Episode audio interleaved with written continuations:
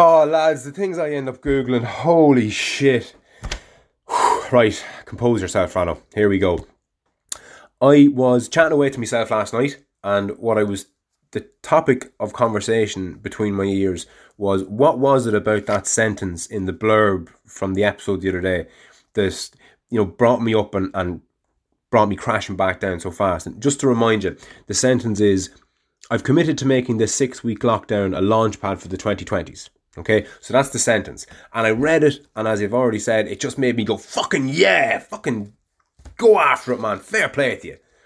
And then two seconds later, it just, you know, fucking my enthusiasm fell off a cliff and I hit the fucking ground with a bang and it was just like, oh god, what am I on about talking shite about launchpad for the fucking 2020s? Get a grip, lad. And it was all negative uh, rumination.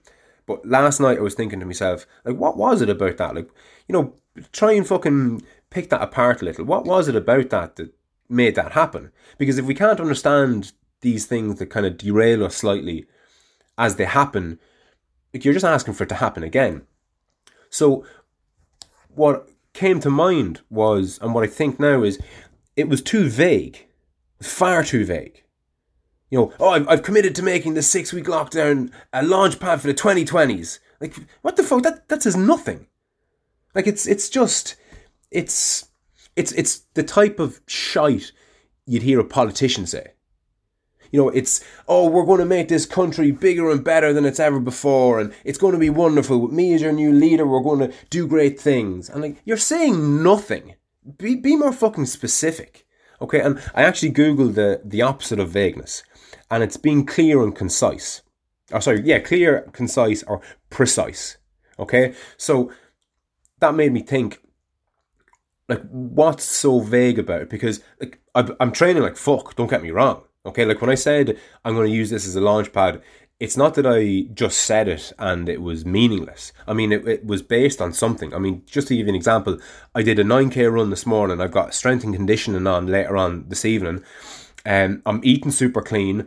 I've stopped drinking. I'm shadow boxing all the time. Like, I'm not doing nothing with this lockdown. I'm fucking flat out. I'm doing the podcast every day. You know, things are good, but there's no plan. It, it's not clear enough. It's not precise enough. It hasn't been nailed down. There's no there's there's no goals. Okay, like I'm I'm eating really clean and training all the time. But to what end? Well, I, I want to lose weight. I want to lose body fat to be more speci- precise. But I've never said, you know, I want to be X weight by a certain date. I'm not tracking it. Okay. Now, no, the, the weight will come off, but I don't think I'll be as motivated to get to where I want to be if I haven't set set in stone my goals. Okay? And look, these aren't this isn't some sort of a these just shouldn't be tools to beat yourself with, okay? If you don't make a goal, you have to re-examine what was wrong.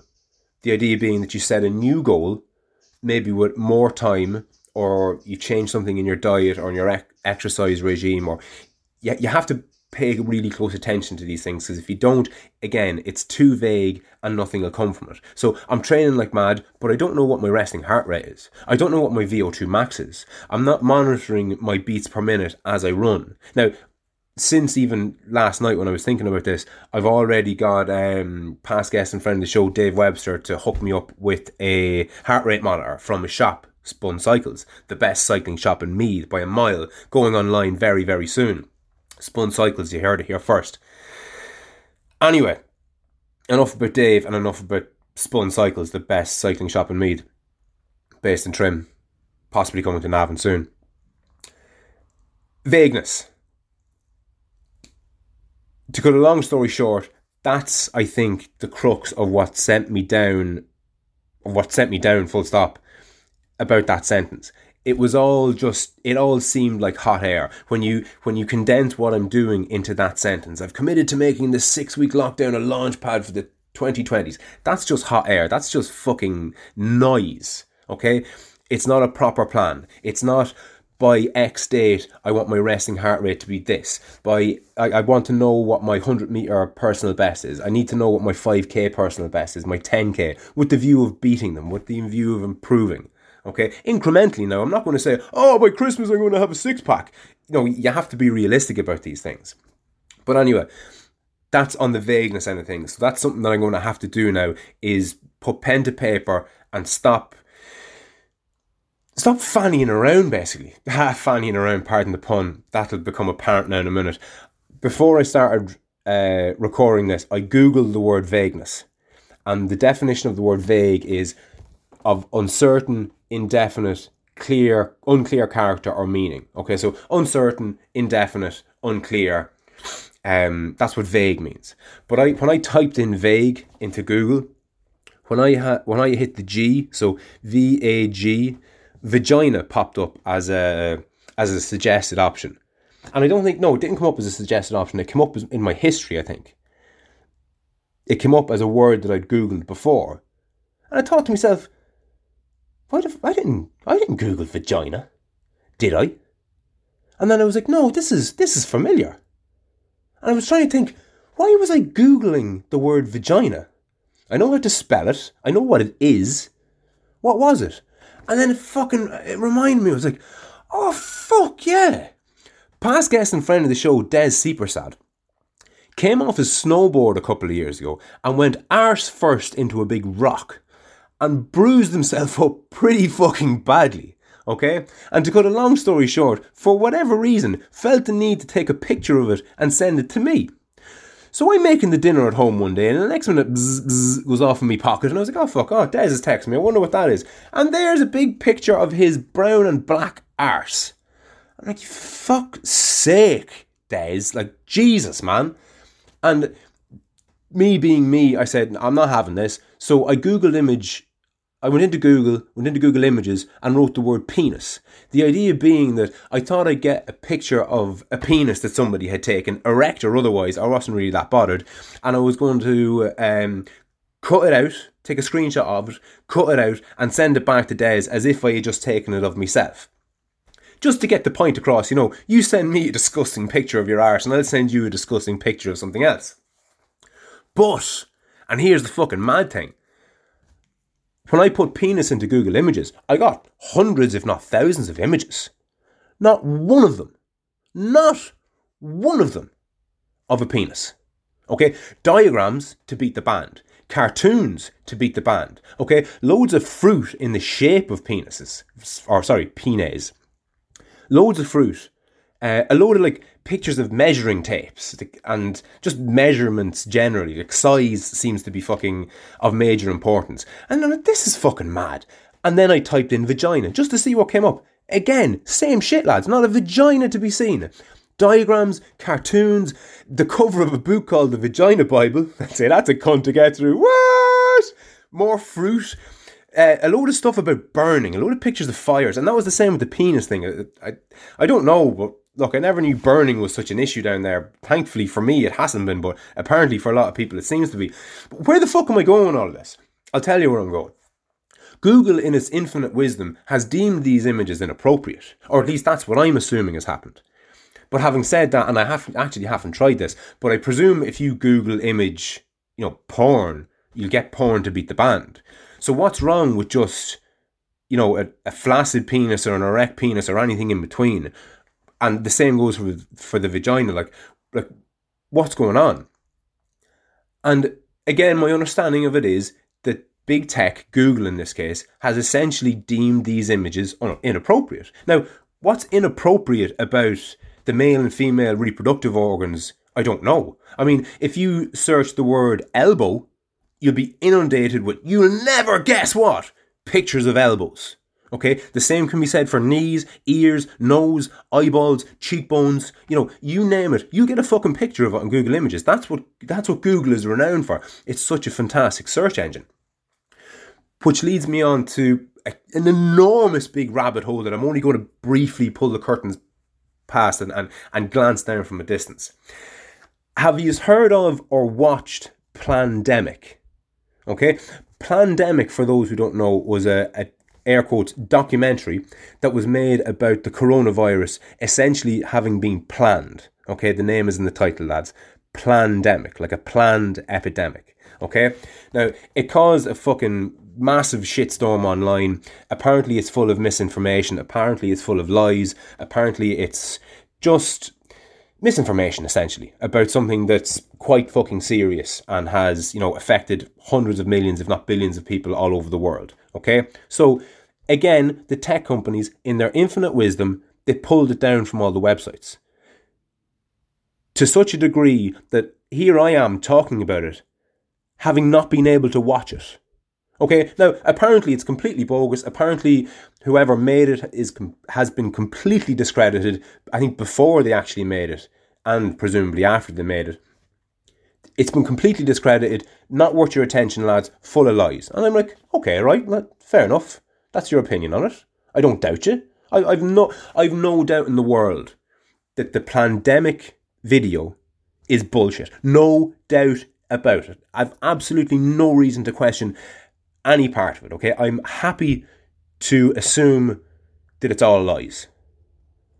But I'm a fucking adult. Okay? And if you've been listening to anything that I've said, a lot of what we think we know isn't the case. Okay? So I'd like to make up my own mind. Thank you very much. But I can't. Because again, these tech companies, in their infinite wisdom, they've decided for me. But I mean, at what point do these people become your parents? Like, who's to fucking say I shouldn't be allowed watch Plandemic? Okay, here's another one for you. I've long been an advocate for the consumption of cannabis. Okay? Here's one for you cannabis is illegal.